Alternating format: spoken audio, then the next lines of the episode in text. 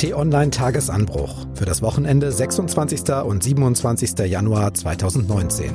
Diesmal mit Brexit-Briten, Frankreich-Freundschaft und Tempomachern auf der Autobahn. Willkommen im Wochenende. Mein Name ist Marc Krüger und ich begrüße Sie herzlich zurück nach unserer kleinen Pause. Da sind wir wieder mit dem Tagesanbruch am Wochenende. Und wieder mit dabei ist auch T-Online-Chefredakteur Florian Harms. Hallo und herzlich willkommen. Schön, dass Sie uns wieder zuhören. Es ist tatsächlich unsere 20. Wochenendausgabe, Florian. Meine Güte, wirklich. Und wenn Sie auch künftig keine Ausgabe verpassen möchten, dann empfehle ich Ihnen ein Abo. Das kostet kein Geld, sondern nur wenige Klicks. Dazu dann mehr Infos am Ende des Podcasts.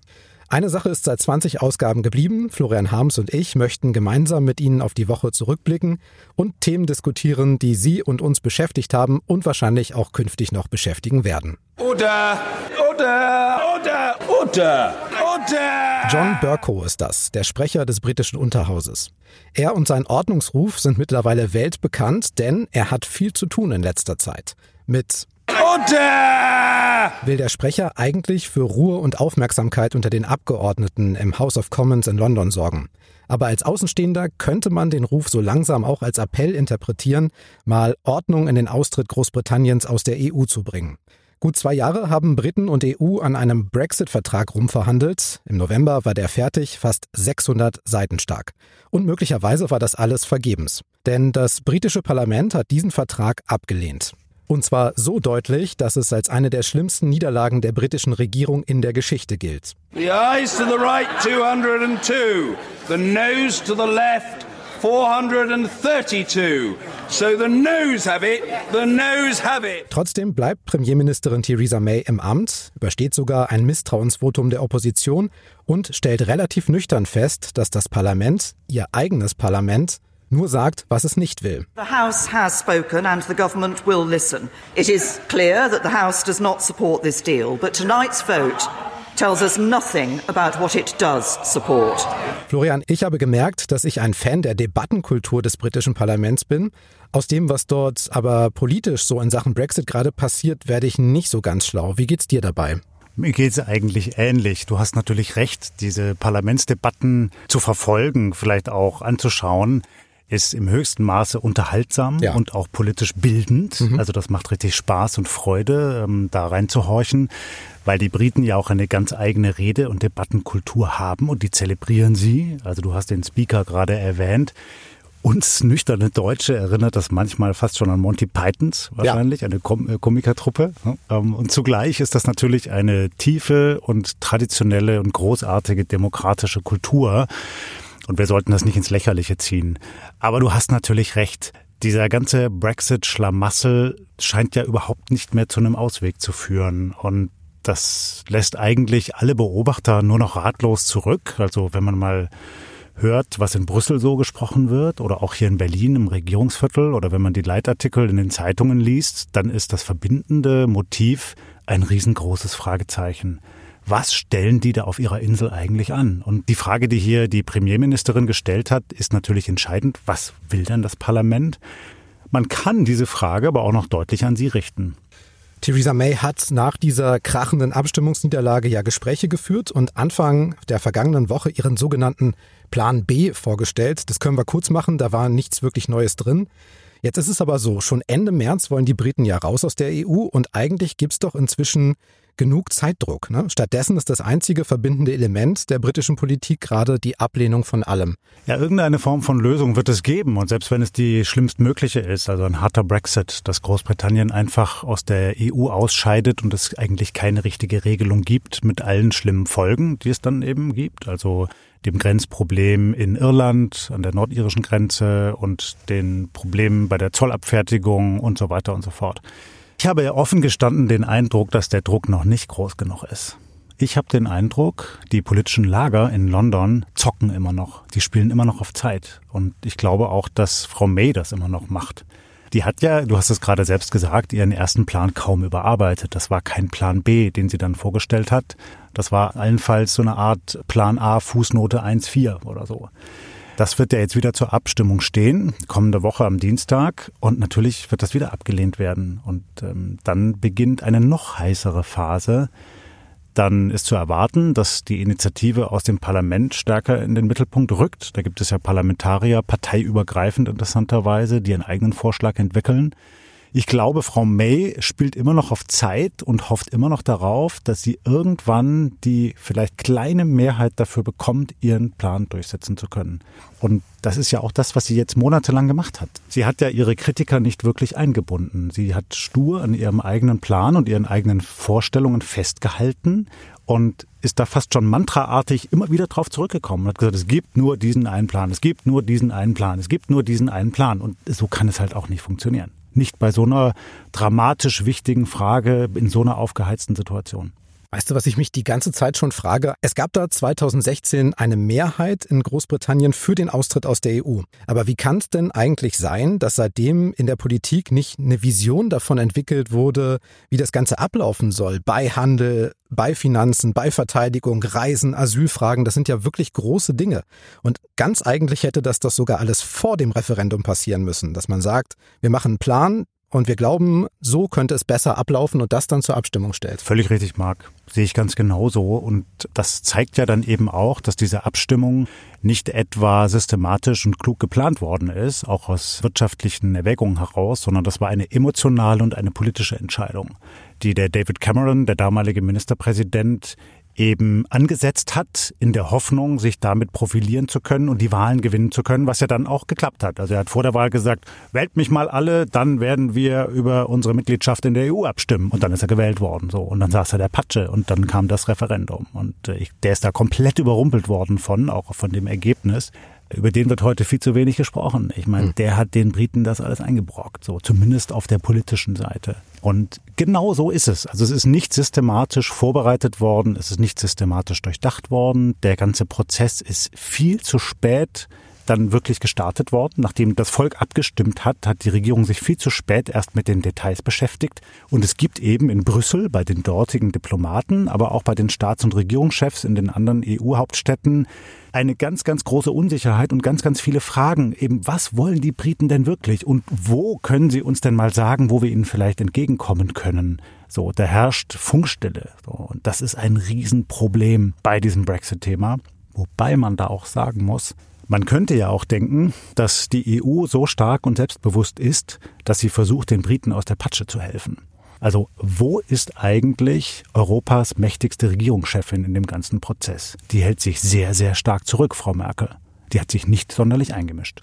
Stattdessen fragt sie sich und spielt den Ball so ein bisschen nach Großbritannien zurück. Was wollen die Briten eigentlich und welche Vorschläge gibt es? Wir glauben, dass es jetzt an der britischen Seite ist und die Premierministerin hat das ja auch angekündigt, uns zu sagen, wie es weitergeht.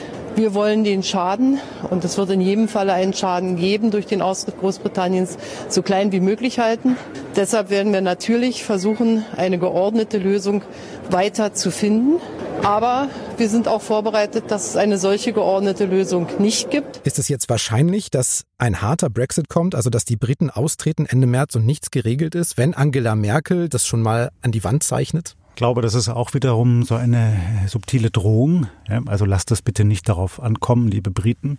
Im Zweifelsfall werden wir hart reagieren und werden es darauf ankommen lassen, wir verbleibenden EU-Staaten. Und das ist auch die Linie in Berlin. Man hält sich sehr zurück aus strategischen Gründen.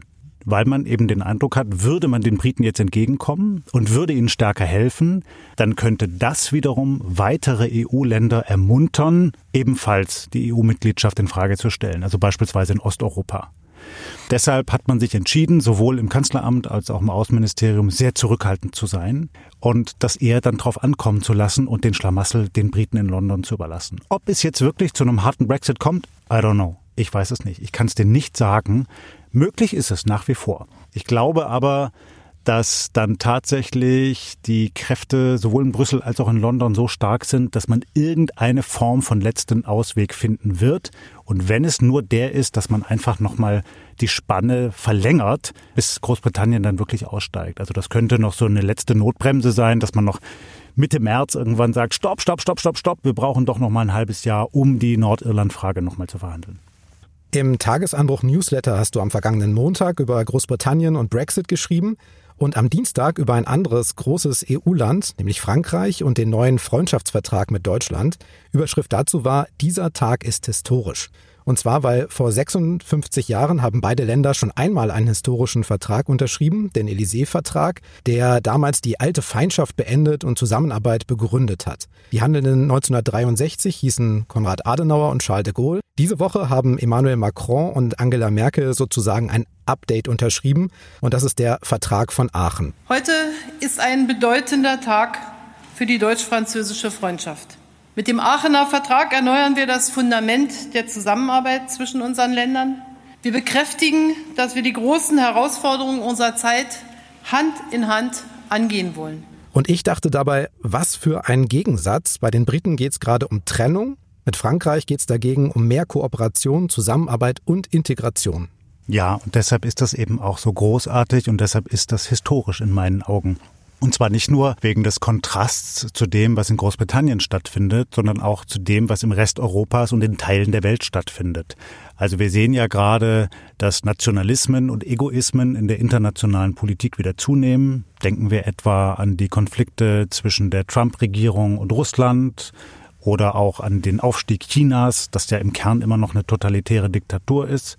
Denken wir an die vielfältigen Konflikte im Nahen Osten, an die bestimmende Kraft, die Technologiekonzerne mittlerweile einnehmen und quasi mächtiger werden als Staaten. All das verändert grundlegend das ganze Szenario der Weltpolitik und führt eher dazu, dass etablierte Kräfte und Bündnisse in Frage gestellt werden. Und wenn dann als Reaktion eben die beiden stärksten, mächtigsten Länder des mächtigsten Bündnisses der Welt, der EU, sagen, wir gehen jetzt noch enger zusammen, und wir lassen uns nicht weiter auseinandertreiben, dann ist das historisch. Und wenn diese beiden Staaten einen wirklichen Vertrag schließen und beschließen, auch enger zu kooperieren in Bereichen wie Wirtschaft, wie Kultur, aber auch Verteidigung und Außenpolitik, all das auch noch im Sinne Europas. Deshalb steht auch die Europapolitik ganz am Anfang des Vertrages in Artikel 1 und 2. Und trotzdem schauen ja auch EU-Mitgliedsländer immer sehr kritisch auf solche Kooperationen, gerade dann, wenn so große Länder wie Deutschland und Frankreich sich zusammentun. Kannst du auch das verstehen, dass man das kritisch sieht? Ja, natürlich, weil ja die EU im Kern immer auf Konsens angelegt ist und darauf auch die Interessen kleiner Mitgliedstaaten zu berücksichtigen. Das war etwas, was zum Beispiel Helmut Kohl, der große Europäer, sehr nach vorne gestellt hat. In allen Verhandlungen immer hat er immer darauf geachtet, dass die kleinen Staaten in ihren Rechten gewahrt bleiben und das war ein Stück weit auch das Erfolgsgeheimnis der EU, dass sie so groß und mächtig geworden ist. Mittlerweile ist sie aber so groß mit 27 verbliebenen oder verbleibenden Mitgliedstaaten jetzt, dass es sehr schwer geworden geworden ist, den Konsens herzustellen bei vielen Themen, die enorm schnell sich entwickeln, die gravierende Folgen haben, sei es die Wirtschaft, ne? also zum Beispiel, wie man mit den Folgen der Finanz- und Schuldenkrise umgegangen ist, oder die Migration, oder eben neue Technologien wie die künstliche Intelligenz und vieles, vieles mehr. Das heißt, da hat die EU viel zu viel Tempo verloren. Die ist überhaupt nicht mehr schnell und effektiv und stringent genug. Und das ist lang diskutiert worden. Es gab auch ein paar Veränderungen in den Prozederen der EU, also dass nicht mehr überall bei allen Entscheidungen Einstimmigkeit vorausgesetzt worden ist. Trotzdem, es war alles noch nicht schnell genug und deshalb ist es logisch, dass Berlin und Paris gesagt haben, wir gehen jetzt gemeinsam stärker voran.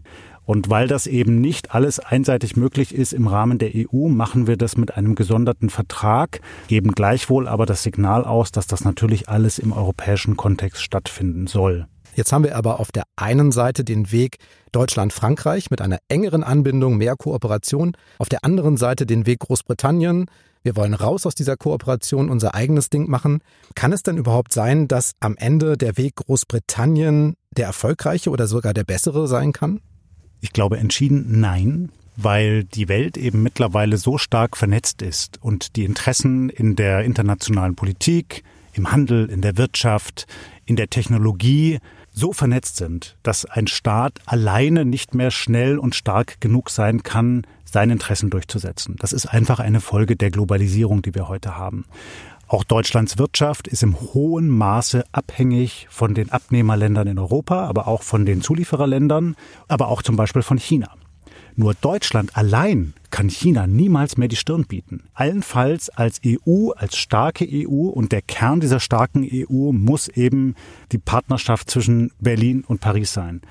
Nur so, glaube ich, also mit einem starken Staatenverbund, der seine Interessen abgleicht und dann auf einen Multilateralismus in der Welt setzt, kann man, glaube ich, dauerhaft dieses Erfolgsmodell, was wir in Europa kreiert haben, mit Frieden, mit Wohlstand, mit Sicherheit, mit Interessenausgleich, dauerhaft sicherstellen. Also macht Großbritannien gerade einen Fehler? Einen riesengroßen Fehler.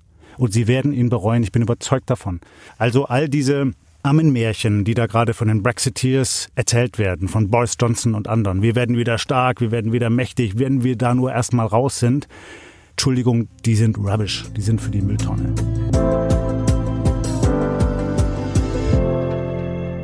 Unser zweites Thema ist ein ziemlicher Aufreger gewesen in dieser Woche.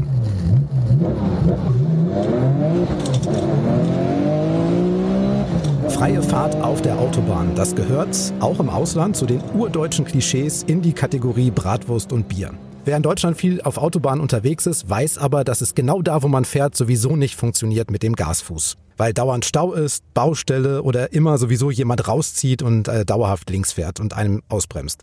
Aber möglich ist es auf rund 70 Prozent der Autobahnkilometer. Jetzt kommt eine Regierungskommission mit verschiedenen Vorschlägen um die Ecke, wie Deutschland seine Klimaschutzziele bis 2030 einhalten könnte. Einer dieser unverbindlichen Vorschläge, die eigentlich noch gar nicht so richtig fertig und fürs Veröffentlichen bestimmt waren, ein generelles Tempolimit von 130. Und plötzlich merkt man, das ist etwas sehr Grundsätzliches, Emotionales im Autoland Deutschland. Da ist die Frage, wie schnell fährst du, eine ziemlich heikle Sache. Deshalb, Florian, wie schnell fährst du? Ha, ich fahre eigentlich immer 130, wenn ich nicht im Stau stehe. Ich finde, das ist eine angenehme Reisegeschwindigkeit. Mehr erzeugt nur Stress. Das heißt, Florian Harms kann diese Aufregung überhaupt nicht verstehen. Ja und nein. Also auf der einen Seite kann ich verstehen, dass man das Thema jetzt endlich mal regeln möchte und ich will gerne gleich noch was dazu sagen, warum das so schwer ist in Deutschland. Auf der anderen Seite kann ich auch verstehen, dass Menschen sagen, ich habe hier ein tolles Auto und wenn ich das schon mal habe, dann will ich das auch mal ausfahren. Und die Möglichkeit möchte ich eben haben. De facto, du hast Punkt eins gesagt, ist es ja so, nur noch auf etwa zwei Drittel der Autobahnkilometer geht das überhaupt. De facto gibt es so eine Art schleichendes Tempolimit in Deutschland, schleichend eingeführt. Der Effekt auf die Umwelt von Tempolimits ist voraussichtlich gar nicht so groß, sagen Forscher. Der Effekt auf das Verhalten im Verkehr ist riesig groß. Das kann man auch belegen ähm, mit Studien. Die Menschen werden gelassener, wenn sie ruhiger fahren. Das Problem, warum wir nicht durchgehend ein Tempolimit haben, ist, glaube ich, gar nicht nur ein emotionales, dass wir Deutschen unbedingt den Bleifuß durchdrücken wollen. Es ist im Kern ein Thema, das aus der Autoindustrie kommt. Mhm. Die deutsche Autoindustrie baut Modelle, baut Autos, die darauf angelegt sind, hohe PS-Zahlen zu haben, schnell fahren zu können, trotzdem noch sicher lenkbar und steuerbar zu sein. Das ist ein wichtiges Element der deutschen Autoqualität. Und würde man jetzt ein Tempolimit einführen, dann bräuchte es ganz viele von diesen Elementen und auch von diesen technischen Systemen in der Form nicht mehr. Dann wäre es zum Beispiel schlüssig, dass man vielleicht irgendwann auch eher mal ein chinesisches Auto kauft, was vielleicht nicht so perfekt gebaut ist und nicht für diese hohen Stundenkilometer ausgelegt ist. Und da gibt es eine riesengroße Furcht in Wolfsburg, in Ingolstadt, in München, in Stuttgart. So, und weshalb auch die Lobby der Autoindustrie immer sehr stark darauf dringt, dass Deutschland freie Autobahnen brauche. Dieselben in Deutschland entworfenen und gebauten Automodelle fahren ja aber auch im europäischen Ausland und in den meisten Ländern um uns herum, auch in der EU. Da gibt es ja so ein Tempolimit auf Autobahnen und Schnellstraßen, irgendwas zwischen 100 und 140. Weltweit gibt es überhaupt nur wenige Staaten, darunter auch viele afrikanische Länder, wo es kein Tempolimit gibt. Und ich behaupte, in einigen dieser Staaten ist das eher eine theoretische Geschichte, weil es gar nicht die Straßen dafür gibt, 220 zu fahren. Wieso ist das dann nicht so ein emotionales Thema, sagen wir mal in Frankreich oder in Dänemark, wo ich auch schon schnell gefahren bin, aber halt eben dann maximal 130 oder 120. ich glaube, weil die ganze Werbung und die Kommunikation der deutschen Autoindustrie immer sehr stark darauf ausgelegt gewesen ist, jahrzehntelang, dass man sichere, qualitativ hochwertige, aber eben auch schnelle Autos verkauft. Das ist sozusagen ein Kern dieser Produkte, die wir hierzulande haben. Und dass damit auch ein Stück Freiheit verbunden wird. Also wenn man sich diese Werbung im Fernsehen anschaut, so, dann sind das meistens schnell fahrende Autos auf einer futuristischen Küstenstraße oder so. Und sozusagen mit diesen Emotionen spielt natürlich auch die Autoindustrie. So, ich fahre hin, wo ich will, ich fahre, wie ich will, so schnell wie ich will, so. Und dann ist es auch noch sicher. Das alles wird jetzt gerade schon in Frage gestellt durch die technologischen Umbrüche, dass eben auf einmal ein amerikanischer Hersteller wie Tesla herkommt und sagt, du, mit den Antriebsstoffen, ich kann das viel besser. Das können wir ganz anders machen, nämlich mit E-Technologie. Und dann gucken hier die deutschen Autohersteller, die jahrelang eben auf Brennstoffe gesetzt haben, erstmal aus der Wäsche, ziemlich dumm und müssen anfangen, schnell in Forschung zu investieren und das nachzuarbeiten. Sie werden also aus mehreren Seiten unter Druck gesetzt und würde jetzt auch noch die Politik hingehen und sagen, sozusagen, eines der Aushängeschilder tollen Modelle, dass man nämlich mit denen richtig schnell flitzen kann und trotzdem noch sicher unterwegs ist, das brauchen wir jetzt gar nicht mehr, würde die Autos und die Produkte nochmal in Frage stellen.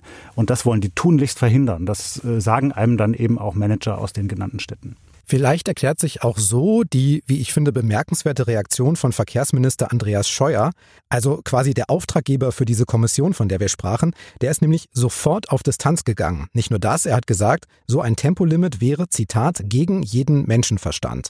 Und er hat dann auch noch in dieser Woche ein geplantes Treffen der Kommission am Mittwoch sehr, sehr kurzfristig abgesagt und auf irgendwann demnächst verschoben. Der Hinweis, dass er dagegen ist und der Vorschlag eigentlich auch keine Chance hat, könnte doch eigentlich kaum deutlicher sein. Ist das jetzt also eine Phantomdiskussion, die wir führen? Nein, das ist einfach ein politisches Manöver eines Ministers, der von der Kommission, die er selbst eingesetzt hat, überrumpelt worden ist.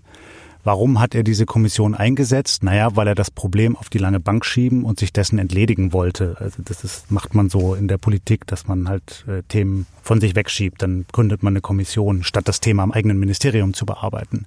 Jo, und wenn dann eben die Fachleute in so einer Kommission zu einem Schluss kommen, der dem Ministerium nicht schmeckt, dann äh, muss man davon wegrudern und sich distanzieren. Und das zeigt, wie irre das Ganze ist. Und auch der Streit, den wir jetzt in der Bundesregierung sehen. Also Scheuer sagt, das taugt nichts, dieses Ergebnis im puncto Tempolimit der Kommission.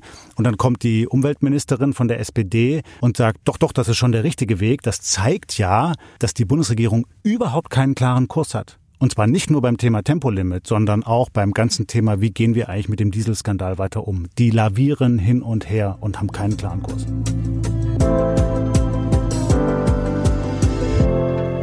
Dann lass uns noch kurz auf die kommende Woche schauen, Florian, und spannende, außergewöhnliche, wichtige Ereignisse, auf die sich Leser und Hörer freuen können. Ja, da sind zwei Ereignisse. Am Montagabend bin ich sehr gespannt auf den Bundestagspräsidenten Wolfgang Schäuble, den ich bei einer Veranstaltung treffen werde von der Wirtschaftswoche. Und das steht unter dem Schlagwort Deutschland, wie geht's weiter? Oder sind wir gerüstet für die nächsten Schritte in der Weltpolitik? Und das werde ich mir anhören und dann da auch rüber schreiben im Tagesanbruch. Und am Dienstag steht das Thema an, über das wir gerade gesprochen haben. Da wird im britischen Parlament zum zweiten Mal über den Brexit-Plan abgestimmt und so wie es jetzt aussieht, wird der wieder abgelehnt. Und danach wird dann eben das Drama noch weiter zunehmen. Auch das wieder ein Thema im Tagesanbruch natürlich.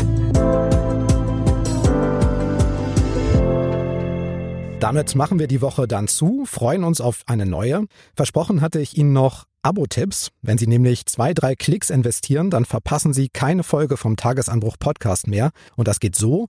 Sie gehen in die Podcast-App auf Ihrem Smartphone oder wo immer Sie Podcasts hören, zum Beispiel bei iTunes, bei Google Podcasts, bei Spotify oder Deezer. Dann suchen Sie nach Tagesanbruch und klicken auf Abonnieren oder Folgen. Fertig. Das ist natürlich kostenlos und sorgt dafür, dass jeden Tag die neueste Folge immer um kurz nach 6 Uhr automatisch bei Ihnen landet. Auf Amazon Echo und Google Home finden Sie uns natürlich auch. Für heute sagen wir Tschüss, danke und bis zum nächsten Mal. Tschüss und bleiben Sie uns gewogen.